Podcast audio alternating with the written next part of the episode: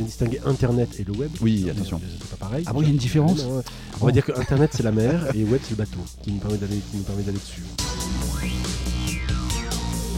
Le podcast des éclaireurs, les enjeux cachés d'Internet. Bonjour et bienvenue dans le troisième numéro du podcast des éclaireurs avec Fabrice Ebelboin. Salut Fabrice. Bonjour. Et Damien Douany. Bonjour. Salut Damien, c'est Bertrand Ledôtre qui vous parle du côté du troisième micro. On est dans le podcast des éclaireurs en train de parler chaque semaine de ce qui se passe dans le web, des secrets cachés du web. Et tout ça, ça va de pair avec un petit quelque chose qui s'appelle le- les éclaireurs du numérique.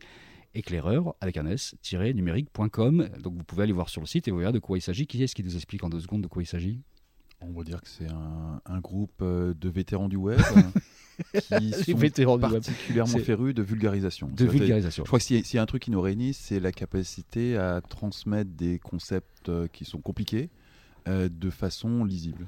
Ouais, alors là, on a intérêt à réussir aujourd'hui parce que sinon on passe pour des charlots là. Alors oui, on s'est choisi. des- Non, on s'est choisi des sujets qui sont pas si complexes. C'est vrai, On va s'en sortir. Oui, alors justement cette semaine d'ailleurs on parle des 30 ans du web. 30 ans du web. Mon Dieu, 30 ans. Ça devient une histoire de ride. vétérans le web. hein, Ah oui, parce là, que ceux qui avaient 20 ans, bah ça y est, paf, boum, 50 ans maintenant. Là. Exactement. Ouais, Bam. ouais, Allez voilà. Donc 30 ans du web. Donc et c'est Monsieur Tim Berners-Lee. Est-ce que vous savez qui est euh, Tim Bah Berners-Lee? ouais, quand même. Ah oui, mais justement on, vulgarise. C'est vague but interesting. Euh, de- en, en deux mots, c'est euh, un chercheur qui, euh, il y a 30 ans, travaillait au CERN. CERN. Mhm. Le CERN, c'est l'accélérateur de particules qui est situé pas loin de Genève.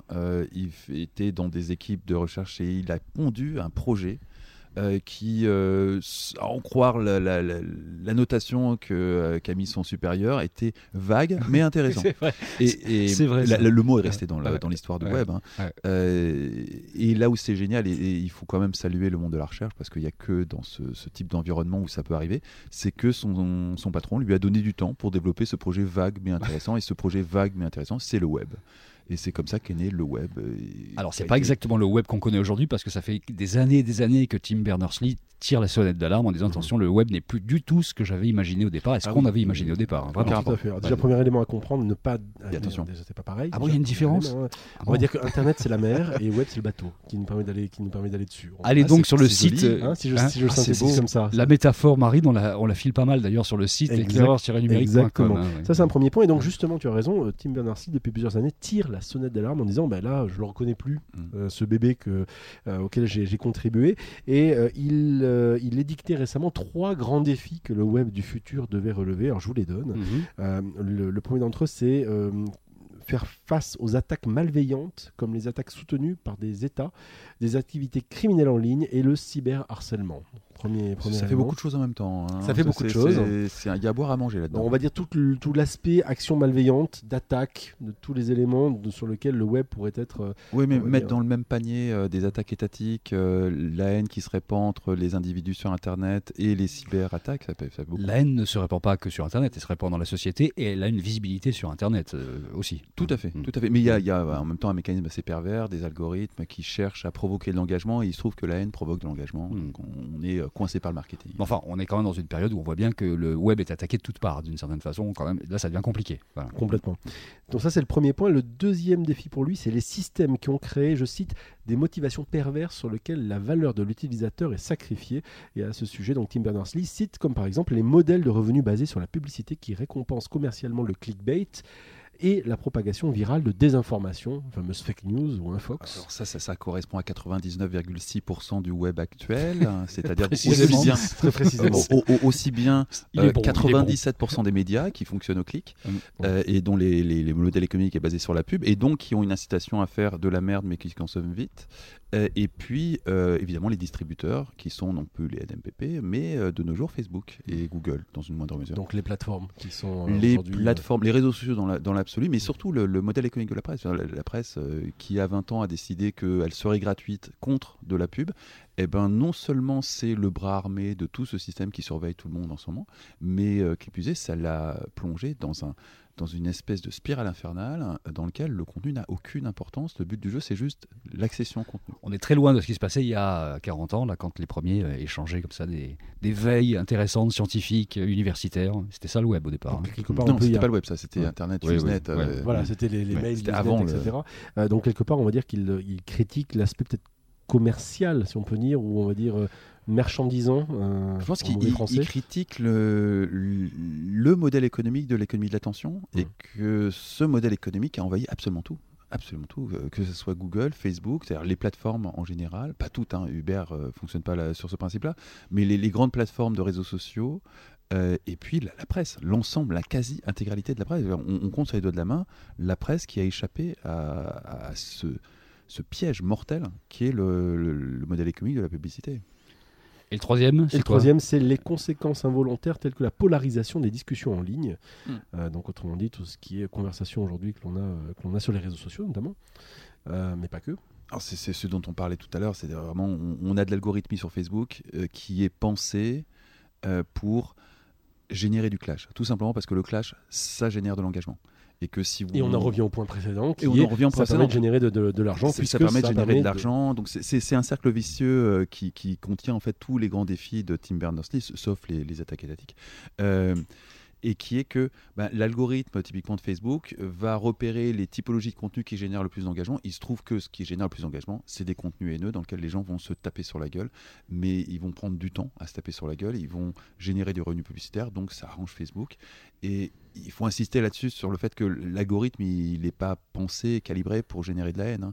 Il, il observe des comportements humains et il essaye d'optimiser un comportement humain qui est l'engagement. Point barre. Ce qui est étonnant quand même, c'est que Tim Berners-Lee fait évoluer son cahier de doléances d'une certaine façon, parce qu'il a été très longtemps ces dernières années sur la neutralité du net, qui était Oui. vraiment un point chaud, un point focal. On a l'impression que la bataille a l'air tellement perdue d'avance sur la neutralité du net, que finalement il lâche ça pour euh, aller vers l'essentiel de l'événement du moment, c'est-à-dire euh, la, la haine euh, notamment, et la marchandisation à outrance de... Alors je note un point quand même, c'est qu'il ne parle pas des data, des données, des données personnelles, de la confidentialité de ces données. Non, non, mais c'est- vrai, il y a une évolution, euh, il y a un changement de focal, la neutralité du net, euh, les données ouvertes, tout, tout ça. finalement, plus, c'est fini. quoi. Et ça concerne un Internet d'élite. euh, le, le- le gros des usages, il est sur Facebook, euh, Google, donc il, il échappe complètement à toute forme de neutralité. Et, et finalement, c'est pas forcément une mauvaise nouvelle pour les partisans de la neutralité du net, parce que le- la problématique est plus du tout là-dessus. Et objectivement, on n'a qu'à voir la directive copyright. Il n'y a pas vraiment de menace sur la neutralité du net en tant que telle. hein. Il y a Non, des menaces sur les plateformes, Mm. mais bon, sur Facebook, la neutralité du net, ça n'existe pas. Donc euh, quelque part, c'est une, c'est un répit, on va dire, pour les partisans de la neutralité du net. Évidemment, pour la société dans son ensemble, c'est une catastrophe. Mais- Qu'est-ce qu'il aurait fallu qu'ils mettent, à votre avis, là, en quatrième position de, de ces doléances? Moi, je pense à la question des données. La question des données, la question de la confidentialité des données, le fait de, de pouvoir euh, gérer ces données, de pouvoir les récupérer. Enfin bref, la, la question véritablement de la, de, la, de la valeur de ces données aussi. Et peut-être même de la rétribution des données personnelles aujourd'hui. Oh là, oh là, Ça pourrait oh là, être un, nou- un oh là, nouveau modèle à inventer, oh là. Mais ça pourrait faire l'objet d'un nouveau podcast. Non, non, oui, euh, si tu veux, mais euh, À défaut d'être modèle le- économique, ça fera un podcast. C'est- C'est quand même vachement dangereux d'imaginer qu'on va vendre ses données personnelles. D'abord parce que unitairement ça coûte rien, donc ça, ça va rapporter euh, quasiment rien. Et qui plus est, euh, ça n'est pas tant que ça des données personnelles. Euh, le, le meilleur exemple pour ça, c'est la génétique. On a tous un code génétique, c'est notre code génétique, il est unique et euh, propre à chacun d'entre nous. Malgré tout, si je vends mon code génétique, eh ben, euh, je vends aussi des données qui concernent mon père, ma sœur, ma grand-mère, mes cousins. Euh, donc ces données-là ne sont pas tant les miennes. Si, si je vends mon carnet d'adresse, mon carnet d'adresse, c'est le mien. Mais vous êtes tous les deux dedans. Donc je vends aussi vos données. Donc c'est très complexe ce, don- ce- ce- ce débat qui consiste à dire, mais finalement, plutôt que de considérer que les données personnelles sont comme euh, un rein, par exemple, j'ai pas le droit de vendre mon rein en France, c'est totalement interdit. Euh, si demain je commence à vendre et mon rein et mes données personnelles, on va vraiment. Mais alors, si je vends le tien, par exemple, ça marche Ça, tu peux. Dans tous les cas de figure, je pense qu'il y a une question sur la question de la confidentialité des données qui est quand même intéressante à voir, euh, qui pourrait, qui, pour- qui aurait pu être levée, qui, ne l'est pas. Il y a un autre point dont on a vu sortir de temps en temps des choses, qui est la question aussi de la décentralisation de ces données aussi, c'est-à-dire en gros le fait d'imaginer que ces données soient mises ailleurs, voire même, on l'a vu récemment d'ailleurs, une, une sénatrice, je crois, euh, démocrate, euh, c'est une sénatrice, je ne sais plus, euh, qui disait qu'il faudrait peut-être euh, dissocier justement tout ce qui est réseau des, euh, contenus qui, qui trafiquent sur ces réseaux. Euh, C'est Ocasio-Cortez qui a dit ça oui, oui, Ah, semble tout à fait. Et peu- ils, ils ont quand même des politiciens euh, sympathiques aux États-Unis. On aurait Autre- bien besoin de ça. Donc autrement dit, si je reprends le, le terme de, bien, de Tim Berners-Lee qui dit que il pense que tous ces changements sont possibles dans tous les cas de figure, puisque comme on a vu que le web a évolué pendant 30 ans, il serait, je cite, défaitiste et sans imagination de penser qu'il ne changera pas dans les 30 années à venir. Ça, c'est le bon côté de Tim Berners-Lee. Ça a toujours été un mec optimiste. Ouais, c'est bien. Puis Même dans les pires des situations, il est resté optimiste. ça nous fait une conclusion en plus. On s'était donné 10 minutes pour parler des 30 ans. On arrive à 10 minutes pile, c'est impeccable. Merci les gars. On se retrouve la semaine prochaine avec le numéro 4 du podcast des éclaireurs. Vous pouvez euh, mettre des pouces en l'air, comme on dit en général. Vous pouvez mettre des étoiles. Il y a euh, une dizaine de plateformes sur lesquelles vous pouvez retrouver ce, ce podcast. Et Donc, comme on euh, disait il y a 30 ans, l'acheter comme. Lâchetez comme, lâchetez comme, ça c'était bien. Bonne semaine à tous.